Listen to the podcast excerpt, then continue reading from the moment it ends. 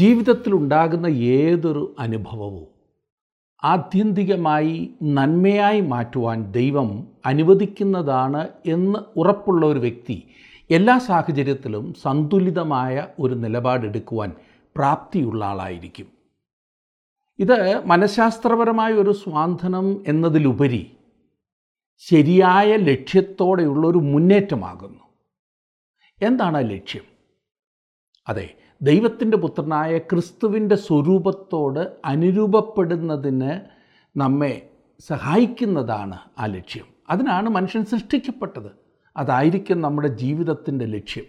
അങ്ങനെ വരുമ്പോൾ ജീവിതത്തിൽ എന്തെല്ലാം പ്രതികൂലങ്ങൾ വന്നാലും ഏതൊരവസ്ഥയിലും നാം കുലുങ്ങാത്തവരായി സന്തുഷ്ടിയുള്ളവരായി ഇരിക്കുന്നതാണ്. റോമലേഖനം എട്ടാം അധ്യായം നാം പഠിക്കുവാൻ ആരംഭിച്ചിരുന്നല്ലോ. എട്ടാം അധ്യായത്തിൻ്റെ പതിനെട്ട് മുതലുള്ള വാക്യങ്ങളാണ് ഇന്ന് നാം പഠിക്കുന്നത്. നമുക്കൊക്കെ വളരെ സന്തോഷം നൽകുന്ന ചില വാക്യങ്ങൾ ഇതിനകത്തുണ്ട്. ശ്രദ്ധിച്ചാട്ടെ. റോമലേഖനം എട്ടാം അധ്യായത്തിൻ്റെ പതിനെട്ട് മുതലുള്ള വാക്യങ്ങൾ.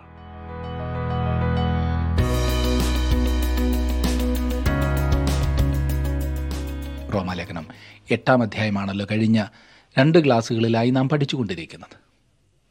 ഇന്ന് പതിനെട്ട് മുതലുള്ള വാക്യങ്ങളാണ് നാം ചിന്തിക്കുവാൻ പോകുന്നത്. പുതിയ സൃഷ്ടി.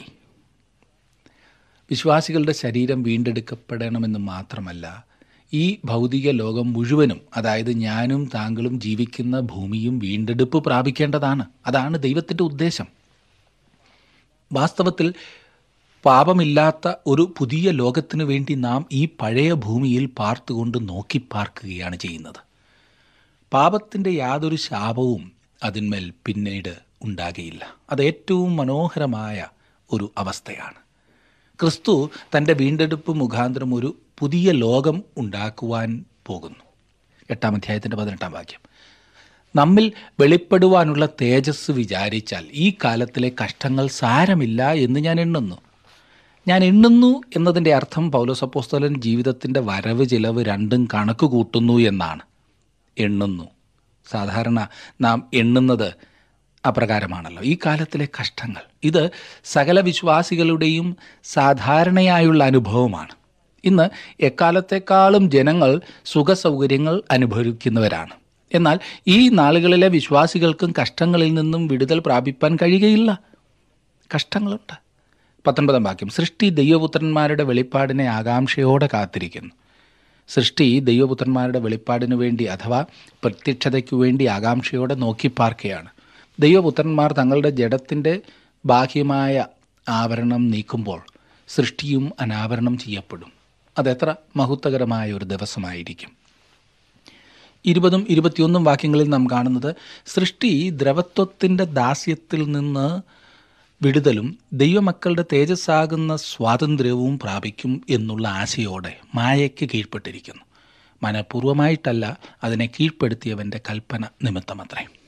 സൃഷ്ടി മായയ്ക്ക് കീഴ്പ്പെട്ടിരിക്കുന്നു. മായ എന്നാൽ പരാജയമെന്നോ നാശമാനമായത് എന്നോ അനർത്ഥം.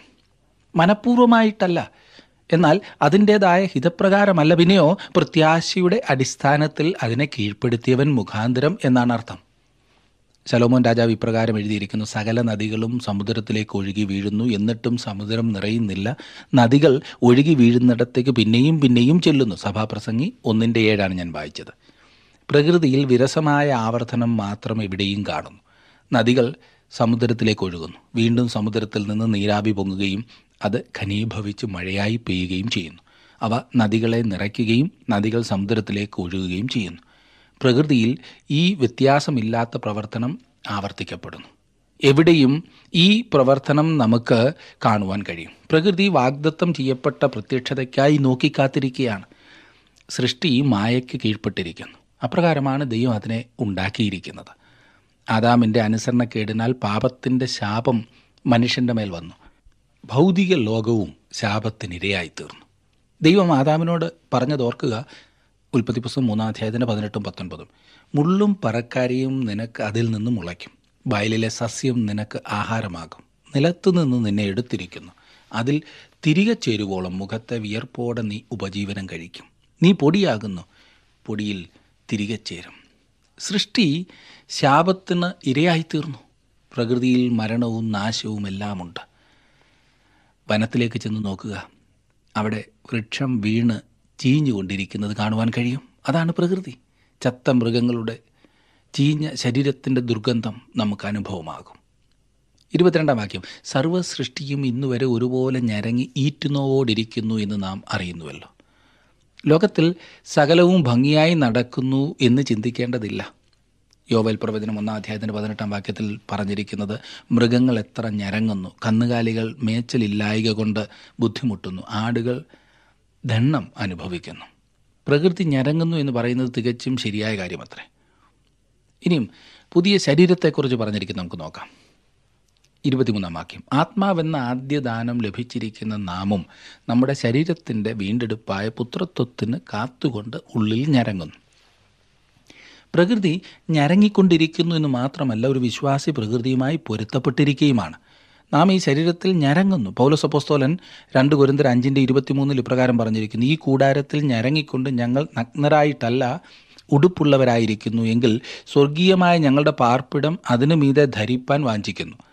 എൻ്റെ ഞരക്കം കൊണ്ട് ഞാൻ തകർന്നിരിക്കുന്നു, രാത്രി മുഴുവനും എൻ്റെ കിടക്കയെ ഒഴുക്കുന്നു, കണ്ണുനീർ കൊണ്ട് ഞാൻ എൻ്റെ കട്ടിലിനെ നനയ്ക്കുന്നു എന്ന് ആറാം സങ്കീർത്തനത്തിൻ്റെ ആറാം വാക്യത്തിൽ നാം വായിക്കുന്നു.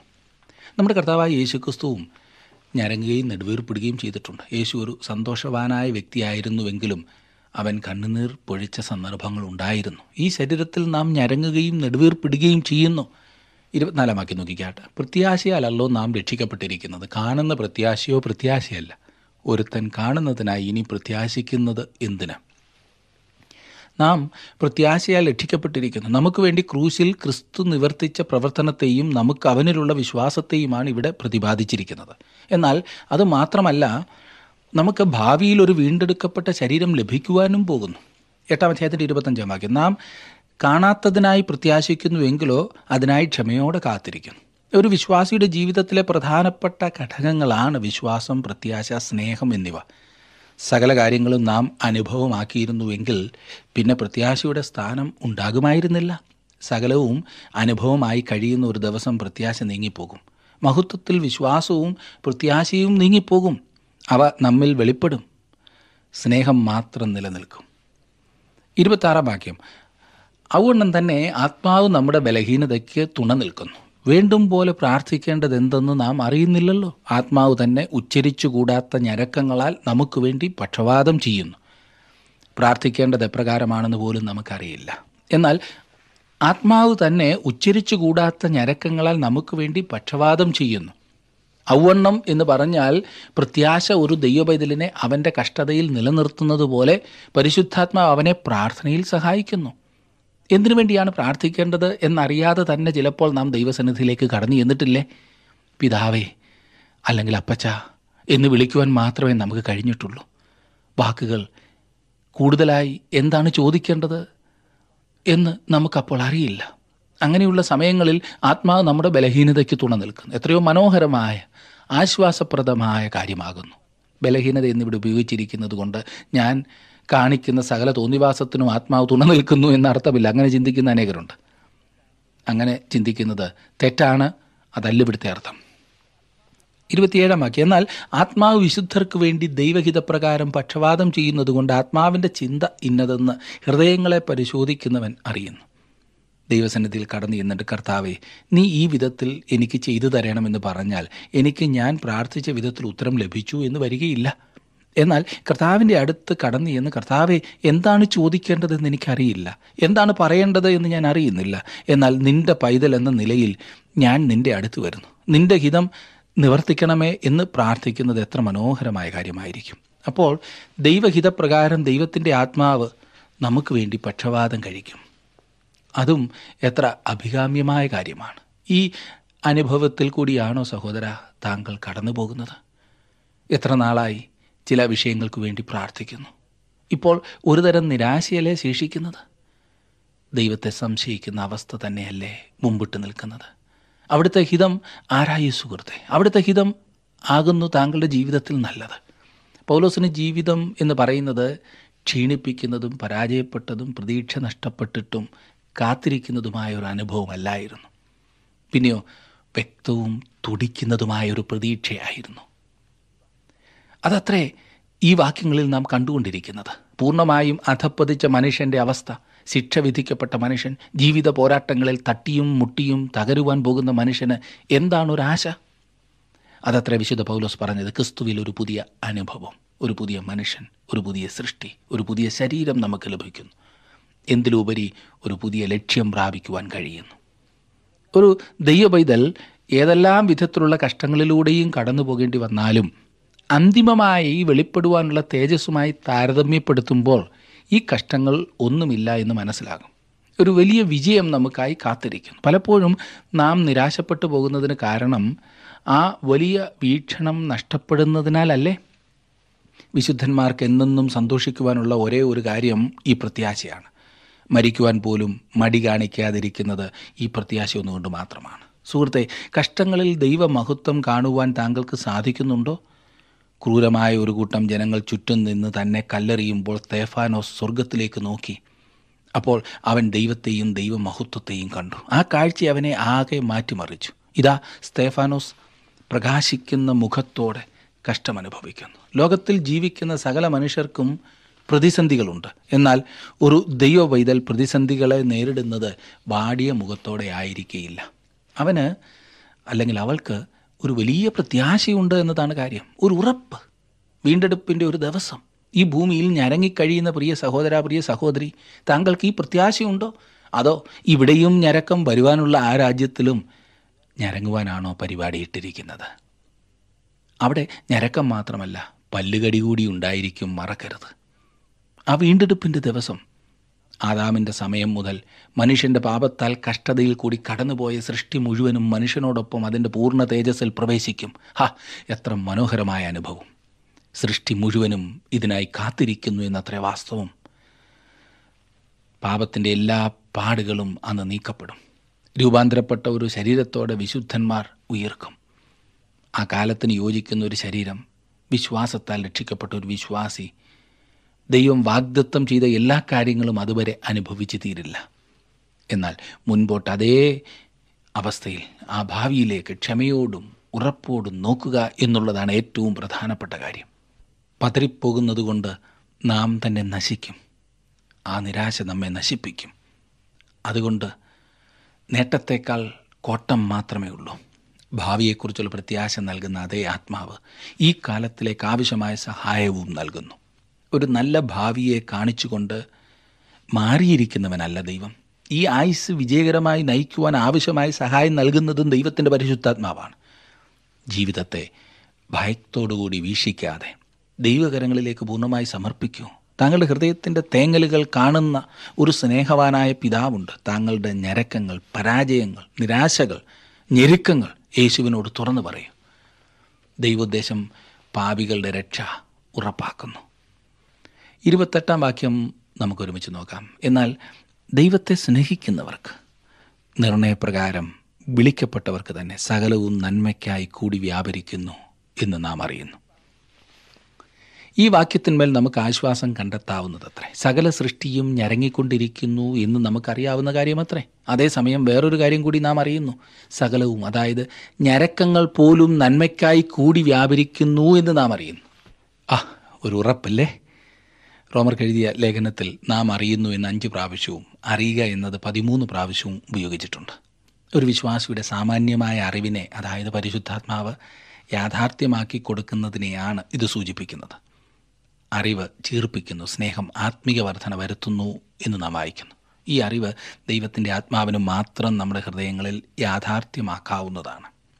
തേൻ എത്രമാത്രം മധുരമാണെന്ന് ആരും എനിക്ക് പറഞ്ഞു തരേണ്ട ആവശ്യമില്ല, എനിക്കറിയാം. അതെ, ദൈവം എന്നെ സ്നേഹിക്കുന്നു എന്നെനിക്കറിയാം. അതേക്കുറിച്ചൊരു വാദപ്രതിവാദം നടത്തേണ്ട ആവശ്യമില്ല. അതെനിക്കറിയാവുന്ന കാര്യമാണ്, ഉറപ്പുള്ളതാണ്. അവനെ ഞാൻ രുചിച്ചറിയുന്നു. ദൈവത്തെ സ്നേഹിക്കുന്നവർക്ക്, ദൈവത്തെ സ്നേഹിക്കുന്നവർക്കെന്ന് പറഞ്ഞിരിക്കുന്നത് ശ്രദ്ധിച്ചോ? ക്രിസ്തുയേശുവിൽ പരിച്ഛേദനയല്ല, അഗ്രചർമ്മവുമല്ല, സ്നേഹത്താൽ വ്യാപരിക്കുന്ന വിശ്വാസം അത്രേ കാര്യമെന്ന് ഗലാത്യ ലേഖനം അഞ്ചാം അധ്യായത്തിൻ്റെ ആറാം വാക്യത്തിൽ നാം വായിക്കുന്നു. സ്നേഹമാണ് അടയാളം. യോഹന്നാൻ അപ്പോസ്തലൻ ഇപ്രകാരം പറഞ്ഞിരിക്കുന്നു, സഹവിശ്വാസികളെ വെറുക്കുന്നുവെങ്കിൽ താങ്കൾക്ക് ദൈവത്തെ സ്നേഹിക്കുന്നതിന് കഴിയില്ല എന്ന്. ദൈവം താങ്കളെ സ്നേഹിക്കുന്നു എന്ന് വിശ്വസിക്കുവാനും പ്രയാസമാണ്. അവൻ ആദ്യം നമ്മെ സ്നേഹിച്ചതുകൊണ്ട് നാം അവനെ സ്നേഹിക്കുന്നു. താങ്കളുടെ വിലപ്പെട്ട നിർദ്ദേശങ്ങളും അഭിപ്രായങ്ങളും പ്രാർത്ഥനാ വിഷയങ്ങളും ഇന്ന് തന്നെ ഞങ്ങളെ വിളിച്ചറിയിക്കുക. വിളിക്കേണ്ട number eight two eight one three eight four four five five.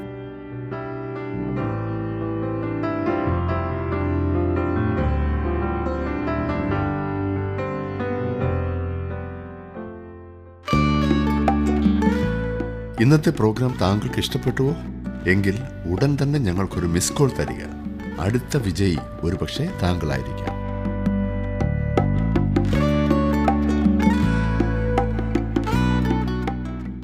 പത്രോസ് അപ്പോസ്തലൻ പറഞ്ഞിരിക്കുന്നത് ഇപ്രകാരമാണ്: അവനെ നിങ്ങൾ കണ്ടിട്ടില്ലെങ്കിലും സ്നേഹിക്കുന്നു. ഇപ്പോൾ കാണാതെ വിശ്വസിച്ചും കൊണ്ട് നിങ്ങളുടെ വിശ്വാസത്തിൻ്റെ അന്ധമായ ആത്മരക്ഷ പ്രാപിക്കുകയും പറഞ്ഞു തീരാത്തതും മഹിമയുള്ളതുമായ സന്തോഷത്തോടെ ആനന്ദിക്കുകയും ചെയ്യുന്നു എന്ന്. ഒന്ന് പത്രോസ് ഒന്നിൻ്റെ എട്ടും ഒൻപതുമാണ് ഞാൻ വായിച്ചത്. ദൈവത്തെ ആത്മാർത്ഥമായി സ്നേഹിക്കുന്നതും മാത്രമേ താങ്കളുടെ ജീവിതത്തിൽ സന്തോഷവും പ്രകാശവും കൊണ്ടുവരൂ. ദൈവത്തെ സ്നേഹിക്കുന്നവർക്ക് പിന്നെ നാം വായിച്ചു സകലവും സകലവും ഞാൻ സാധാരണ പലയിടത്തും പ്രസംഗിക്കുമ്പോൾ ആളുകളോട് ചോദിക്കാറുണ്ട്, ഈ സകലവും എന്ന് പറഞ്ഞാൽ എന്താണ്? അപ്പോൾ എനിക്ക് കിട്ടുന്ന മറുപടി വളരെ നല്ല മറുപടിയാണ്.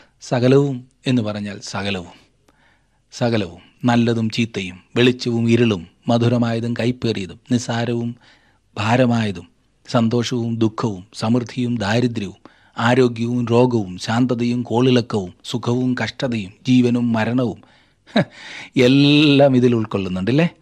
നന്മയ്ക്കായി ഇതെല്ലാം കൂടി വ്യാപരിക്കുന്നു. ദൈവം സകലവും നന്മയ്ക്കായി ചെയ്യുന്ന ദൈവമാണ്. യാതൊന്നും യാദൃച്ഛികമല്ല. യോസഫിൻ്റെ ജീവിതം നിരാശയും കഷ്ടതയും ദുർഘടങ്ങളും നിറഞ്ഞതായിരുന്നു. എങ്കിലും അവന് തൻ്റെ ദുസ്ഥിതിക്ക് കാരണക്കാരായ തൻ്റെ സഹോദരന്മാരോട് ഇപ്രകാരം പറയുവാൻ കഴിഞ്ഞു: നിങ്ങൾ എൻ്റെ നേരെ ദോഷം വിചാരിച്ചു, ദൈവമോ ഇന്ന് ഉള്ളതുപോലെ ബഹുജനത്തിന് ജീവരക്ഷ വരുത്തേണ്ടതിന് അതിനെ ഗുണമാക്കി തീർത്തു. ദൈവത്തിന് സ്തോത്രം. നമുക്കും ദൈവമക്കളെന്ന നിലയിൽ നമ്മുടെ ജീവിതത്തിലേക്ക് തിരിഞ്ഞു നോക്കി ഇതുവരെയുള്ള ജീവിതത്തിൻ്റെ അനുഭവങ്ങളെ ഒന്ന് വിലയിരുത്തുവാൻ കഴിയുമോ? എൻ്റെ വിശ്വാസം നിങ്ങൾ തിരിഞ്ഞു നോക്കി പറയും, ഇവയെല്ലാം നന്മയ്ക്കായി സംഭവിച്ചു എന്ന്. ഇയ്യോബ് ഇപ്രകാരം പറഞ്ഞു: അവൻ എന്നെ കൊന്നാലും ഞാൻ അവനെ തന്നെ കാത്തിരിക്കും, അതായത് അവനെ തന്നെ ആശ്രയിക്കും. ഈ വിധത്തിലുള്ള വിശ്വാസമാണ് ഇന്ന് നമുക്ക് ആവശ്യമായിരിക്കുന്നത്. ദൈവമാണ് സകലത്തിൻ്റെയും പിന്നിലുള്ളത്. അതിനാൽ അവൻ സകലവും നന്മയ്ക്കായി കൂടി വ്യാപരിപ്പിക്കും എന്ന് നമുക്കറിയാം. അതിനുള്ള ശക്തി നൽകുന്നത് അവനാണ്. ഒരിക്കലും തൻ്റെ മക്കളുടെ ജീവിതത്തിൽ ഒന്നും ദോഷത്തിനായി സംഭവിക്കുവാൻ അവൻ അനുവദിക്കില്ല. എന്നാൽ ചിലപ്പോൾ ഇരമ്യാവിനെ പോലെ കഷ്ടത കാണുവാൻ നീ എന്നെ അനുവദിച്ചത് എന്ത് എന്ന് നാം നിലവിളിക്കാറുണ്ടല്ലേ. അനേക വർഷങ്ങൾക്ക് മുമ്പ് ഒരു ഭൂകമ്പമുണ്ടായ സ്ഥലത്ത് നാശനഷ്ടങ്ങളുടെയും അവശിഷ്ടങ്ങളുടെയും മധ്യത്തിൽ നിന്നുകൊണ്ടൊരു വിശ്വാസി പുഞ്ചിരി തൂകി. ആ ഒരു അവസ്ഥയിൽ ഒരു സുഹൃത്ത് അവളോട് ഇതുപോലെയുള്ള സന്ദർഭങ്ങളിൽ നിനക്ക് എങ്ങനെ പുഞ്ചിരിക്കുവാൻ കഴിയുമെന്ന് ചോദിച്ചു. അവളുടെ മറുപടി ഇപ്രകാരമായിരുന്നു: ലോകത്തെ കുലുക്കുവാൻ കഴിവുള്ള ഒരു ദൈവം എനിക്കുള്ളതുകൊണ്ട് ഞാൻ സന്തോഷിക്കുന്നു എന്ന്. ഭയം കൂടാതെ ജീവനെയും മരണത്തെയും അഭിമുഖീകരിക്കുവാൻ കഴിയുന്നത് എത്രയോ മനോഹരമായ കാര്യമാണ്. ഭയലേശമില്ലാതെ ഭാവിയെ അഭിമുഖീകരിച്ച പൗലോസ് അപ്പോസ്തലനെക്കുറിച്ച് ചിന്തിക്കുക. പൗലോസ് തൻ്റെ സ്നേഹിതരോട് ഇപ്രകാരം പറഞ്ഞു: നിങ്ങൾ കരഞ്ഞ് എൻ്റെ ഹൃദയം ഇങ്ങനെ തകർക്കുന്നത് എന്ത്? കർത്താവായ യേശുവിൻ്റെ നാമത്തിനു വേണ്ടി ബന്ധിക്കപ്പെടുവാൻ മാത്രമല്ല, യെരൂശലേമിൽ മരിപ്പാനും ഞാൻ ഒരുങ്ങിയിരിക്കുന്നു. ഇതുപോലെയുള്ള പൂർണ്ണ സമർപ്പണത്തിലേക്ക് കടന്നു വരുവാൻ നമ്മിൽ പലരും ആഗ്രഹമുള്ളവരാണില്ലേ. ദൈവം അങ്ങനെ തന്നെ നമ്മെക്കുറിച്ച് ആഗ്രഹിക്കുന്നും ഉണ്ട്. വേറൊരു കാര്യം കണ്ട്, നിർണയപ്രകാരം വിളിക്കപ്പെട്ടവർക്ക് എന്നുള്ള പ്രയോഗമാണ്. ഈ കാര്യം പ്രത്യേകം ശ്രദ്ധിക്കുക. ഇത് അനേകർക്ക് ഗ്രഹിക്കുവാൻ കഴിയാത്ത സംഗതിയാണ്. ക്ഷണം ലഭിക്കുക മാത്രമല്ല, അത് സ്വീകരിക്കുകയും ചെയ്തവരാണ് വിളിക്കപ്പെട്ടവർ. അവർ ഉയരത്തിൽ നിന്ന് ജനിച്ചിരിക്കുന്നവരാണ്. അവർ ദൈവസ്നേഹം പരിശോധിച്ചറിയുന്നവരത്രേ. മൂന്ന് കൂട്ടം ജനങ്ങളെക്കുറിച്ച് പൗലോസ് അപ്പോസ്തലൻ പറയുന്നു. ഇന്നും ഈ മൂന്ന് കൂട്ടർ ലോകത്തുണ്ടെന്നത് ചിന്തിപ്പിക്കുന്ന സംഗതിയാണ്. ഞങ്ങളോ ക്രൂശിക്കപ്പെട്ട ക്രിസ്തുവിനെ പ്രസംഗിക്കുന്നു, യഹൂദന്മാർക്ക് ഇടർച്ചയും ജാതികൾക്ക് ഭോഷത്വമെങ്കിലും യഹൂദന്മാരാകട്ടെ യവനന്മാരാകട്ടെ വിളിക്കപ്പെട്ട ഏവർക്കും ദൈവശക്തിയും ദൈവജ്ഞാനവുമായ ക്രിസ്തുവിനെ തന്നെ. ഒന്ന്, മതത്തിലും ആചാരാനുഷ്ഠാനങ്ങളിലും ആശ്രയിച്ചിരുന്ന യഹൂദന്മാർ, അവർക്ക് ക്രൂശ് ഒരു വിലങ്ങുതടിയായിരുന്നു. രണ്ട്, യവനന്മാർ അഥവാ ജാതികൾ, അവർ തത്വജ്ഞാനത്തിലും മനുഷ്യ ബുദ്ധിയിലും ആശ്രയിച്ചിരുന്നു, അവർക്ക് ക്രൂശ് ഭോഷത്വമായിരുന്നു. മൂന്ന്, വിളിക്കപ്പെട്ടവർ, യഹൂദന്മാരിൽ നിന്നും യവനന്മാരിൽ നിന്നും തിരഞ്ഞെടുക്കപ്പെട്ടവരുടെ കൂട്ടമായിരുന്നു വിളിക്കപ്പെട്ടവർ. അവരുടെ മതമോ ജ്ഞാനമോ കൊണ്ടല്ല അവർ തിരഞ്ഞെടുക്കപ്പെട്ടത്. ദൈവം അവരെ വിളിച്ചു. അവരെ സംബന്ധിച്ചിടത്തോളം ക്രൂശ് രക്ഷയ്ക്കായി ദൈവശക്തിയായിരുന്നു. വിളിക്കപ്പെട്ടവർ ദൈവ വിളി കേട്ടവരാണ്. അതെത്ര പ്രധാനപ്പെട്ട സംഗതിയാകുന്നു എന്നറിയാമോ? ഒരു നീഗ്രോ യുവാവ് ഒരു പള്ളിയിലെ അംഗമായി ചേരുവാൻ ആഗ്രഹിച്ചു. നീ എങ്ങനെയാണ് രക്ഷിക്കപ്പെട്ടത് എന്ന് അവനോട് ചോദിച്ചപ്പോൾ ദൈവം അവൻ്റെ ഭാഗം ചെയ്തു, ഞാൻ എൻ്റെ ഭാഗവും ചെയ്തു എന്നവൻ മറുപടി പറഞ്ഞു. അവൻ്റെ വിശ്വാസോപദേശത്തിന് എന്തോ പിശകുണ്ട് എന്ന് തോന്നിയ പള്ളിക്കാർ അവനോട് വീണ്ടും ചോദ്യങ്ങൾ ചോദിച്ചു. ദൈവത്തിൻ്റെ ഭാഗം എന്തായിരുന്നു? നിൻ്റെ ഭാഗം എന്തായിരുന്നു? ഒന്ന് പറഞ്ഞാട്ടെ. അതിന് അവൻ കൊടുത്ത മറുപടി വളരെ നന്നായിരുന്നു. രക്ഷിക്കുന്നത് ദൈവത്തിൻ്റെ ഭാഗവും പാപം ചെയ്യുന്നത് എൻ്റെ ഭാഗവുമായിരുന്നു. ഞാൻ എൻ്റെ പാപഹൃദയവും മറുതലിക്കുന്ന പാദങ്ങളും കൊണ്ട് എത്രമാത്രം വേഗതയിൽ ഓടാമോ അത്രയും വേഗത്തിൽ അവനിൽ നിന്നും ഓടി മാറിക്കൊണ്ടിരുന്നു. അവനാകട്ടെ എന്നെ മറികടക്കും അഥവാ കീഴടക്കും വരെ എൻ്റെ പിന്നാലെ ഓടി വന്നു. സ്നേഹിതരെ, ഇപ്രകാരമാണ് ഞാനും നിങ്ങളും രക്ഷിക്കപ്പെട്ടത്. തിരഞ്ഞെടുക്കപ്പെട്ടവർ കടന്നു വരുവാൻ ആഗ്രഹിക്കുന്ന ഏവനും എന്നർത്ഥമാണ്. അതുപോലെ തിരഞ്ഞെടുക്കപ്പെടാത്തവർ കടന്നു വരാൻ ആഗ്രഹിക്കാത്തവരുമാണ്. ഇതെല്ലാം അവൻ്റെ ഉദ്ദേശപ്രകാരമാണ്. പ്രിയ സുഹൃത്തെ, താങ്കൾ ദൈവത്തിൻ്റെ ഉദ്ദേശവുമായി ഇതേ വരെയും നിരപ്പ് പ്രാപിച്ചിട്ടില്ല എങ്കിൽ അപ്രകാരം ചെയ്യുന്നതിനുള്ള സമയമാണിത്. കാരണം ഇത് ദൈവത്തിൻ്റെ പ്രപഞ്ചമാണ്. അവനാണ് ഇതിനെ ഉണ്ടാക്കിയത്. അവൻ എന്തുകൊണ്ടാണ് ഈ ഉരുണ്ട ഭൂമിയെ സൃഷ്ടിച്ചത്? എന്തുകൊണ്ട് ചതുരാകൃതിയിലുള്ള ഒന്ന് സൃഷ്ടിച്ചില്ല എന്നെനിക്കറിയില്ല. എപ്രകാരമുള്ള ഒന്നാണ് എനിക്ക് ആവശ്യമെന്ന് അവനെന്നോട് ചോദിച്ചുമില്ല. വൃത്താകൃതിയിലുള്ള ഒന്ന് അവന് ആവശ്യമായിരുന്നതിനാൽ അവൻ ഭൂമിയെ അപ്രകാരം സൃഷ്ടിച്ചു. അവൻ്റെ ഉദ്ദേശം നിറവേറുക തന്നെ ചെയ്യും. അത് നിറവേറ്റുവാനുള്ള ജ്ഞാനവും ശക്തിയും അവനുണ്ട്. ദൈവം ചെയ്യുന്നതൊക്കെയും ശരിയായിട്ടുള്ളതാണ്. ഇരുപത്തൊൻപതും മുപ്പതും വാക്യങ്ങളിൽ അവൻ മുന്നറിഞ്ഞവരെ തൻ്റെ പുത്രൻ അനേകം സഹോദരന്മാരിൽ ആദ്യജാതനാകേണ്ടതിന് അവൻ്റെ സ്വരൂപത്തോട് അനുരൂപരാകുവാൻ മുൻനിയമിച്ചുമിരിക്കുന്നു. മുൻനിയമിച്ചവരെ വിളിച്ചും വിളിച്ചവരെ നീതീകരിച്ചും നീതീകരിച്ചവരെ തേജസ്കരിച്ചുമിരിക്കുന്നു. നഷ്ടപ്പെട്ടവനായി തിരഞ്ഞെടുക്കപ്പെട്ടവരെക്കുറിച്ചുമല്ല ഇവിടെ പറയുന്നത്. ഇരുപത്തിയെട്ടാം വാക്യത്തിൽ പറഞ്ഞിരിക്കുന്നതായ വിളിക്കപ്പെട്ടവരെ, അതായത് മുൻ നിയമിച്ചവരെക്കുറിച്ചാണ് ഇവിടെ പറയുന്നത്. മുൻ നിയമത്തിന് നഷ്ടപ്പെട്ടവരുമായി യാതൊരു ബന്ധവുമില്ല. അവരോടുള്ള ബന്ധത്തിൽ ഇത് എന്നും ഉപയോഗിക്കുന്നതായി കാണുവാൻ കഴിയുകയുമില്ല. അപ്രകാരം ആരെങ്കിലും പറയുന്നതായാൽ അവൻ തിരുവചനപ്രകാരമല്ല സംസാരിക്കുന്നതെന്ന് നാം മനസ്സിലാക്കിയിരിക്കേണ്ടത് അത്രേ. മുൻനിർണയം എന്നതിൻ്റെ അർത്ഥം ദൈവം താങ്കളെ രക്ഷിക്കുമ്പോൾ അവൻ താങ്കളുടെ കാര്യം ഏറ്റെടുക്കുകയും താങ്കളെ നടത്തുകയും ചെയ്യുമെന്നാണ്. അവൻ മുന്നറിഞ്ഞവരെ മുൻ നിയമിച്ചു, മുൻ നിയമിച്ചവരെ അവൻ വിളിച്ചു, അവൻ വിളിച്ചവരെ നീതീകരിച്ചു, നീതീകരിച്ചവരെ അവൻ മഹുദ്ധീകരിച്ചു, തേജസ്കരിച്ചു. വേറെ വിധത്തിൽ പറഞ്ഞാൽ ഈ ശ്രേഷ്ഠമായ ഭാഗത്ത് വിശുദ്ധീകരണത്തെക്കുറിച്ചാണ് പറഞ്ഞിരിക്കുന്നത്. എങ്കിലും വിശുദ്ധീകരിക്കപ്പെടുന്നതിനെക്കുറിച്ച് സൂചിപ്പിച്ചിട്ട് പോലുമില്ല. വിശുദ്ധീകരണം വിശ്വാസിയുടെ ഹൃദയത്തിലും ജീവിതത്തിലും ദൈവത്തിൻ്റെ പ്രവർത്തനമാകുന്നു എന്നതത്രേ അതിൻ്റെ കാരണം. അതാണ് ദൈവത്തിൻ്റെ നിത്യമായ ഉദ്ദേശം. അതിൻ്റെ ലളിതമായ അർത്ഥം ഇതത്രേ. ആടുകളുടെ വലിയ ഇടയനായ കർത്താവ് ആടുകളുടെ നല്ല ഇടയൻ, ഇടയശ്രേഷ്ഠൻ, നൂറാടുകളെയും കൊണ്ട് യാത്ര തിരിച്ചാൽ അവൻ നൂറിനെയും കൊണ്ട് വീട്ടിൽ മടങ്ങി വരും. അവയിൽ ഒന്നിനെപ്പോലും അവന് നഷ്ടമാകുകയില്ല. അതിനെക്കുറിച്ച് നമ്മുടെ കർത്താവ് ലൂക്കോസിൻ്റെ സുവിശേഷം പതിനഞ്ചാം അധ്യായത്തിൽ ഒരു ഉപമ പറഞ്ഞത് താങ്കൾ ഓർക്കുന്നുണ്ടല്ലോ. നല്ല ഇടയൻ അവൻ തിരഞ്ഞെടുത്താൽ അവൻ മുൻപോട്ട് കൊണ്ടുപോകുവാൻ മതിയായവൻ അത്രേ. മുപ്പത്തൊന്നാം വാക്യം, ഇത് സംബന്ധിച്ച് നാം എന്ത് പറയേണ്ടു? ദൈവം നമുക്ക് അനുകൂലമെങ്കിൽ നമുക്ക് പ്രതികൂലമാർ. ഇത് സംബന്ധിച്ച് നാം എന്ത് പറയേണ്ടു? എൻ്റെ ഉത്തരം ഇതത്രേ, എനിക്ക് പറയാൻ കഴിയും, ഇത് വളരെ മനോഹരമായ കാര്യമാണ്, അതിനോട് കൂട്ടിച്ചേർക്കുവാൻ എനിക്കൊന്നും തന്നെയില്ല. നമുക്ക് പ്രതികൂലമാർ. ദൈവം നമ്മുടെ പക്ഷത്താണ്. അവൻ്റെ സന്നിധിയിൽ നമുക്കെതിരായി ഒരു കുറ്റവും ആരോപിക്കുവാൻ യാതൊരുത്തർക്കും കഴിയുകയില്ല. മുപ്പത്തിരണ്ടാം വാക്യം, സ്വന്തം പുത്രനെ ആദരിക്കാതെ നമുക്ക് എല്ലാവർക്കും വേണ്ടി ഏൽപ്പിച്ചു തന്നവൻ അവനോടുകൂടെ സകലവും നമുക്ക് നൽകാതിരിക്കുമോ? ദൈവം തൻ്റെ പുത്രനെ കരുതിയില്ല, ആദരിച്ചില്ല. അവൻ അബ്രഹാമിൻ്റെ പുത്രനെ കരുതി, എന്നാൽ സ്വന്തം പുത്രനെ കരുതിയില്ല. നമുക്ക് വേണ്ടി ദൈവം തൻ്റെ പുത്രനെ മരിപ്പാനായി ഏൽപ്പിച്ച് തന്നതുകൊണ്ട് നമുക്ക് വേണ്ട എല്ലാ കാര്യങ്ങളും അവൻ നൽകും. അവൻ്റെ ആടുകൾ സുരക്ഷിതരാണ്. ആടുകൾ സാമർഥ്യമുള്ളവയായതുകൊണ്ടല്ല അവൻ സുരക്ഷിതനായി അവയെ സൂക്ഷിക്കുന്നത്. ആടുകൾക്ക് തങ്ങളെ തന്നെ അക്രമത്തിൽ നിന്നും സംരക്ഷിക്കുവാനായി മൂർച്ചയുള്ള നഖങ്ങളോ പല്ലുകളോ ഇല്ല. അവർക്ക് സ്വയ സംരക്ഷണം സാധ്യമല്ല. അവർക്ക് വേഗത്തിൽ ഓടുവാൻ പോലും കഴിയുകയില്ല. അവ നിസ്സഹായരായ മൃഗങ്ങളാണ്. ഞാൻ സുരക്ഷിതനാണെന്നൊരു ആട് പറഞ്ഞുകൊണ്ട് ആ ആട് സുരക്ഷിതനാകുമോ? സാമർഥ്യമുള്ള ആടിന് അത് സാധ്യമാണോ? ഇല്ല, ഒരിക്കലുമില്ല. ആ ചെറിയ ആട് സുരക്ഷിതമായിരിക്കുവാൻ കാരണം അവന് ഒരു നല്ല ഇടയൻ ഉണ്ട് എന്നുള്ളതാണ്. മുപ്പത്തിമൂന്ന് മുപ്പത്തിനാലും വാക്യങ്ങൾ, ദൈവം തിരഞ്ഞെടുത്തവരെ ആർ കുറ്റം ചുമത്തും? നീതീകരിക്കുന്നവൻ ദൈവം, ശിക്ഷ വിധിക്കുന്നവൻ ആർ? ക്രിസ്തു യേശു മരിച്ചവൻ, മരിച്ചിട്ടുയർത്തെഴുന്നേറ്റവൻ തന്നെ. അവൻ ദൈവത്തിൻ്റെ വലത്തുഭാഗത്തിരിക്കുകയും നമുക്ക് വേണ്ടി പക്ഷവാദം കഴിക്കുകയും ചെയ്യുന്നു. ദൈവം തിരഞ്ഞെടുത്തവർ നീതീകരിക്കപ്പെട്ട പാപികളാണ്. ദൈവം തൻ്റെ സിംഹാസനത്തിൻ്റെ മുമ്പാകെ അവരെ നിർത്തിയിരിക്കുന്നു. ആർ അവരെ കുറ്റം വിധിക്കും? അവരെ ശിക്ഷ വിധിക്കുവാൻ ആർക്കും കഴിയുകയില്ല. കാരണം ക്രിസ്തു യേശുവാണ് അവർക്ക് വേണ്ടി മരിക്കുകയും ഉയർത്തെഴുന്നേൽക്കുകയും ചെയ്തത്. ക്രിസ്തു എല്ലാ ന്യായവിധിയും നീക്കിയിരിക്കുന്നു. ക്രിസ്തുവിൻ്റെ നാലുവിധ പ്രവർത്തനങ്ങൾ മൂലം വിശ്വാസി സുരക്ഷിതനാണ്. ക്രിസ്തു നമുക്ക് വേണ്ടി മരിച്ചു. അവൻ നമ്മുടെ അകൃത്യങ്ങൾ നിമിത്തം ഏൽപ്പിച്ചു കൊടുത്തു. രണ്ട്, ക്രിസ്തു മരിച്ചവരിൽ നിന്ന് ഉയർത്തെഴുന്നേറ്റു. നമ്മുടെ നീതീകരണത്തിനായി അവൻ ഉയർത്തെഴുന്നേറ്റു. അവൻ ദൈവത്തിൻ്റെ വലത്തുഭാഗത്തിരിക്കുന്നു. അവൻ ജീവിക്കുന്ന ക്രിസ്തുവാണ്. അവനെ താങ്കൾക്ക് ആവശ്യമുണ്ടോ? താങ്കൾ അവനോട് അപേക്ഷിക്കുകയില്ലേ? നാല്, അവൻ നമുക്ക് വേണ്ടി പക്ഷവാദം ചെയ്യുന്നു. ഇന്ന് രാവിലെ താങ്കൾ താങ്കൾക്ക് വേണ്ടി പ്രാർത്ഥിച്ചുവോ? താങ്കൾ അപ്രകാരം ചെയ്യേണ്ടതായിരുന്നു. താങ്കൾ പ്രാർത്ഥിച്ചില്ലെങ്കിലും ക്രിസ്തു താങ്കൾക്ക് വേണ്ടി അപേക്ഷ കഴിച്ചിട്ടുണ്ട്. അവൻ താങ്കൾക്ക് വേണ്ടി പ്രാർത്ഥിച്ചു. എത്രയോ മനോഹരമായ കാര്യമാണിതല്ലേ? മുപ്പത്തിയഞ്ചാം വാക്യം, ക്രിസ്തുവിൻ്റെ സ്നേഹത്തിൽ നിന്ന് നമ്മെ വേർപിരിക്കുന്നതാർ? കഷ്ടതയോ സങ്കടമോ ഉപദ്രവമോ പട്ടിണിയോ നഗ്നതയോ ആപത്തോ വാളോ?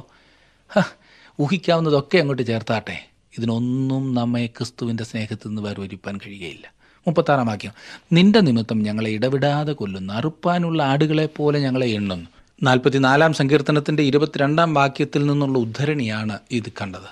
പ്രിയ സുഹൃത്തെ, ക്രിസ്തുവിന് വേണ്ടി നിൽക്കുവാൻ തീരുമാനിച്ചാൽ അതിനുള്ള വില കൊടുപ്പാൻ താങ്കൾ തയ്യാറായിരിക്കേണ്ടത് അത്രേ.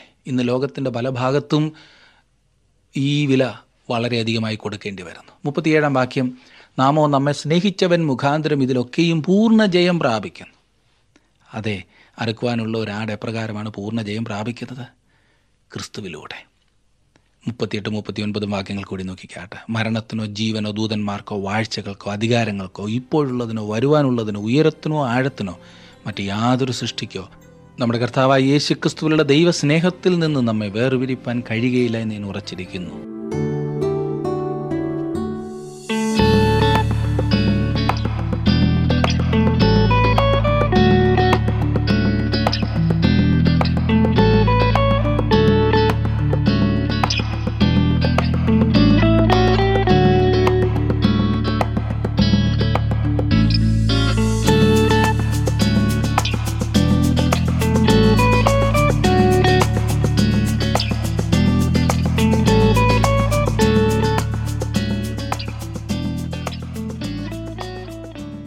ഇന്നത്തെ പഠനം നിങ്ങൾക്ക് അനുഗ്രഹപ്രദമായിരുന്നു എന്ന് വിശ്വസിക്കുന്നു. ദൈവസ്നേഹത്തിൽ നിന്നും നമ്മെ വേർപിരിക്കുവാൻ ഒരു ശക്തിക്കും കഴിയില്ല എന്നാണ് പൗലോസ് റോമാലേഖനം എട്ടാം അധ്യായത്തിലൂടെ നമ്മോട് പറഞ്ഞത്. നമ്മുടെ ജീവിതത്തിൽ ആ ഉറപ്പോടുകൂടെ നമുക്ക് മുൻപോട്ട് പോകാം. ദൈവം നിങ്ങളെ സമൃദ്ധിയായിട്ട് അനുഗ്രഹിക്കട്ടെ. അടുത്ത ക്ലാസ്സിൽ നമുക്ക് വീണ്ടും കാണാം.